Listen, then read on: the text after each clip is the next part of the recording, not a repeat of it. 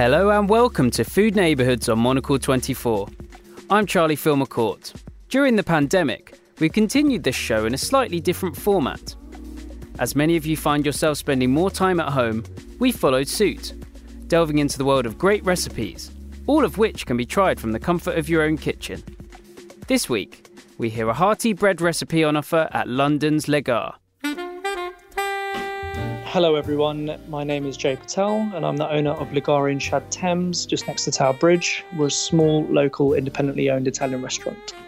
Okay, so the recipe I've chosen today is for focaccia. Reason for this is because I think bread is such a fantastic staple to be able to cook, and any leftovers can be used to make really simple panzanella salads, toasted and topped with various delicious things and turned into crostini or you know simple croutons and even blitzed and turned into pan grattato and sprinkled on pasta for an alternative to cheese. At the restaurant, we bake two to three loaves daily, depending on the day. And also, a reason this recipe is special to me is I actually kind of perfected it during the first lockdown we had when everybody was obsessed with sourdough, Matt and I kind of took the opportunity to really work on this recipe. And a good friend of ours, Budgie Montoya, who's a, a fantastic chef in London as well, also helped kind of get everything in order. In that sense, it's pretty difficult to mess up, really. It's really, really simple. So, for the focaccia, you will need 1,200 grams of strong bread flour. At the restaurant, we use Marriages strong bread flour. It's just got a really high protein content, but any good organic strong bread flour is great. 25 grams of fresh yeast, 20 grams of salt, a big pinch of sugar, 900 milliliters of warm water, lots of olive oil. Can't really say how much, it really just depends on how much you want to put on, and either rosemary or sage, and some nice flaky sea salt. So, firstly, dissolve 25 grams of yeast in 900 milliliters of warm water and add the big pinch of sugar. Leave that for about 10 to 15 minutes, just covered, and come back to it in a moment in another large baking bowl or a stand mixer. Add the dry ingredients, add 1,200 grams of flour and the 20 grams of salt, and then combine that with the yeast mixture that's been sat for 10 to 15 minutes. If you're using a stand mixer, use the hook attachment. If you're using a nice mixing bowl, get your hands in and, and give it a good knead for 10 minutes. You're just trying to combine everything together. It doesn't need to be really thoroughly mixed. Give it a good knead for 10 minutes, once that's done, scrape it down and leave it to rest for about an hour or two, depending on the temperature of your room, and it should roughly double in size. At that point, what you want to do is knock it back and you want to scrape down the sides of the bowl. Wet your hands slightly at this point, and then you want to divide it into two, so it will make two large loaves. This can be done by eye, or again, if you want to be more precise, using an electric scale. Then, once that's done, line some baking trays with greaseproof paper so it's kind of hanging over the edges of the tray. You want to be quite generous with the greaseproof paper. You want it to kind of hang over the edges so once the loaf is baked, you can just use paper to pull it out.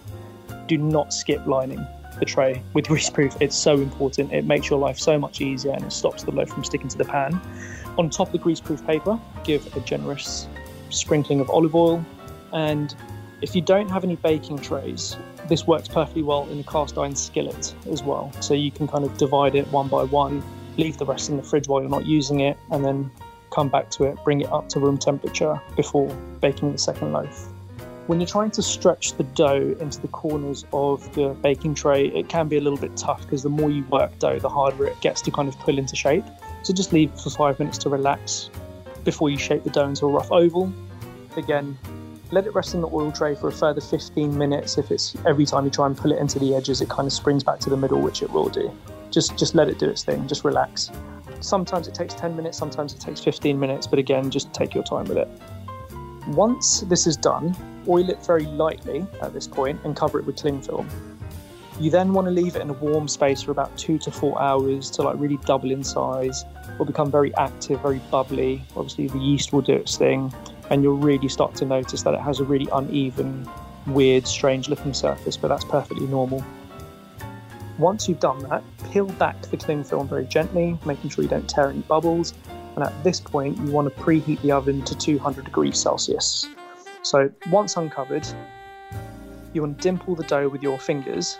Dip your fingers in a bit of water before you do this, just so the dough doesn't stick to it. Dimple it very gently and then cover it generously with oil and flaky salt. Once that's done, bake at 200 degrees for 25 minutes. But as you're putting the dough into the oven, you want to liberally spray some water into the oven to create something called oven spring, which kind of helps the dough rise and also gives it a really nice kind of brown crust. Another way to do this, if you don't have some sort of water diffuser that you can spray into the, the oven, is to fill up another baking dish, which is oven proof, with a bit of boiling water and a towel which is soaked in boiling water, and put that right at the bottom of your oven what happens at this point is as the bread is baking, the water slowly evaporates and creates oven steam, which also does the exact same job. After 25 minutes, you want to lower the oven to 170. You want to take the loaves out of the oven and sprinkle them with lots of rosemary or sage, whichever you prefer. Bake at 170 for a further 10 minutes. And then once that's done, carefully remove them out of the oven, leave to cool until they're gently warm, and cut into them. And there you go, you've got great focaccia.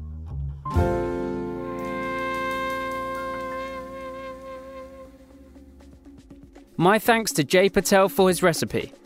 For more from the hospitality sector, stay tuned to Monocle 24. You can also subscribe to our magazine and sign up to our email newsletter, The Monocle Minute. Head to monocle.com for more info. I'm Charlie Filmer Court. Thank you for listening and bye for now.